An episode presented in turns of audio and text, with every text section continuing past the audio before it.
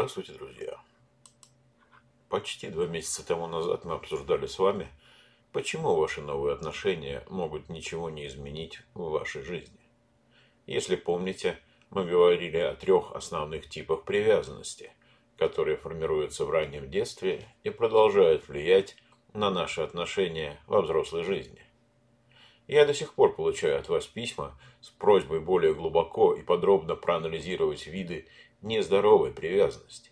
Спасибо вам за ценную обратную связь. Мне всегда интересно ваше мнение. А сегодня мы начинаем наш анализ с тревожного типа привязанности. Но сначала давайте тезисно вспомним кое-что по теме привязанности в целом. Давайте для начала сформулируем, а что такое безопасная, здоровая, надежная привязанность. Те, у кого безопасный стиль привязанности, уверены в том, что они достойны и заслуживают чужой любви. И они относительно обеспокоены привязанностью как таковой. Редко, когда такие уверенные партнеры боятся быть брошенными или беспокоятся о том, что их партнер отстранился или отвернулся от них. Они не используют манипуляции и угрозы в своих отношениях. Если у людей с безопасным стилем привязанности есть вопросы или опасения по поводу их отношений, они попросят ясности, прежде чем делать свои выводы. Ну а если это не наш опыт, если никто не заботился о нас, если у нас был родитель, который иногда любил, а иногда наказывал нас за наши нужды, если родитель был нездоров или наркоман, если мы страдали от жестокого обращения или отсутствия заботы, тогда мы становимся взрослыми с проблемами привязанности. Наше детство дает нам искаженные убеждения о любви и ожидании относительно отношений. И эти типы привязанности мы неосознанно продолжаем использовать в своей взрослой жизни, даже когда этот стиль привязанности изначально ошибочен. Сегодня мы анализируем один из наиболее распространенных типов привязанности тревожное расстройство привязанности. Что такое тревожное расстройство привязанности? Если у нас тревожный тип привязанности, мы жаждем любви и близости, но отношения не дают нам чувств гармонии, признания, счастья или удовлетворения. И если у вас действительно есть этот тревожный стиль привязанности, то вы желаете глубокой крепкой связи, но вместо этого чувствуете разочарование других.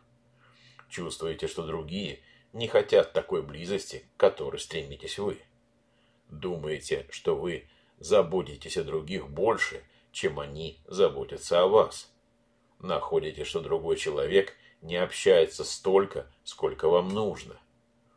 Уверены, что даете больше, чем получаете имеете низкую самооценку и иногда чувствуете себя недостойными любви. Чувствуете себя некомфортно рядом с другим, но одновременно очень тревожно, когда вы не вместе. Чувствуете зависимость от другого человека и страх остаться без него, даже если вы несчастливы в этих отношениях страдаете приступами тревоги, которые прекращаются, когда другой человек обращает на вас внимание и отвечает вам. Вините себя, если другой человек не дает вам то, что вам нужно. Практически всегда эмоционально нестабильны и часто проявляете импульсивность. В целом люди, которые имеют тревожный стиль привязанности – часто имеют позитивные взгляды на других людей, особенно своих родителей или партнеров, но, как правило, негативно относятся к себе. Они полагаются на своего партнера, чтобы подтвердить свою самооценку. Поскольку они росли в небезопасной среде из-за периодически недоступных опекунов, они очень чувствительны к отказам. Они ожидают утверждения или отказа и ищут признаки того, что их партнер теряет к ним интерес. Давайте рассмотрим одну из типичных стратегий поведения людей с тревожным типом привязанности. Эти люди чувствуют обиду и злость, когда их партнер не обеспечивает того внимания и уверенности, которое им необходимо. Они часто полагают, что если они резко не выразят свою тревогу и гнев, то маловероятно, что другой человек обратит на них внимание и вступит с ними в контакт. Многие из тех, кто озабочен такого рода привязанностями, не хотят выражать свои гневные чувства по отношению к партнеру, опасаясь возможной потери или отказа. Когда они пытаются подавить свой гнев, их поведение имеет тенденцию колебаться между вспышками гнева и просьбами о прощении и поддержке. В некоторых случаях страхи и тревоги могут привести к более серьезным эмоциональным нарушениям, например, таким как депрессия. Если вы не уверены, есть ли у вас подобная привязанность, давайте посмотрим, с какими людьми вы стремитесь иметь отношения. Наиболее часто люди с тревожной привязанностью устанавливают близкие отношения с теми, кто придерживается стиля избегающей привязанности. Это означает, что вас привлекают такие люди, которые эмоционально недоступны, которые сверхценят свою независимость, которым не нравится слишком большая близость. И им не интересно рассказывать о своих эмоциях, и поэтому они часто скрывают их или отрицают. Эти люди могут даже быть не уверены в том, что вообще хотят иметь отношения. А теперь давайте подумаем, а почему у нас в принципе могло возникнуть подобное расстройство привязанности. Основной аргумент заключается в том, что такая привязанность возникает из-за специфического вида ухода и отношений, которые вы получали в своем раннем детстве.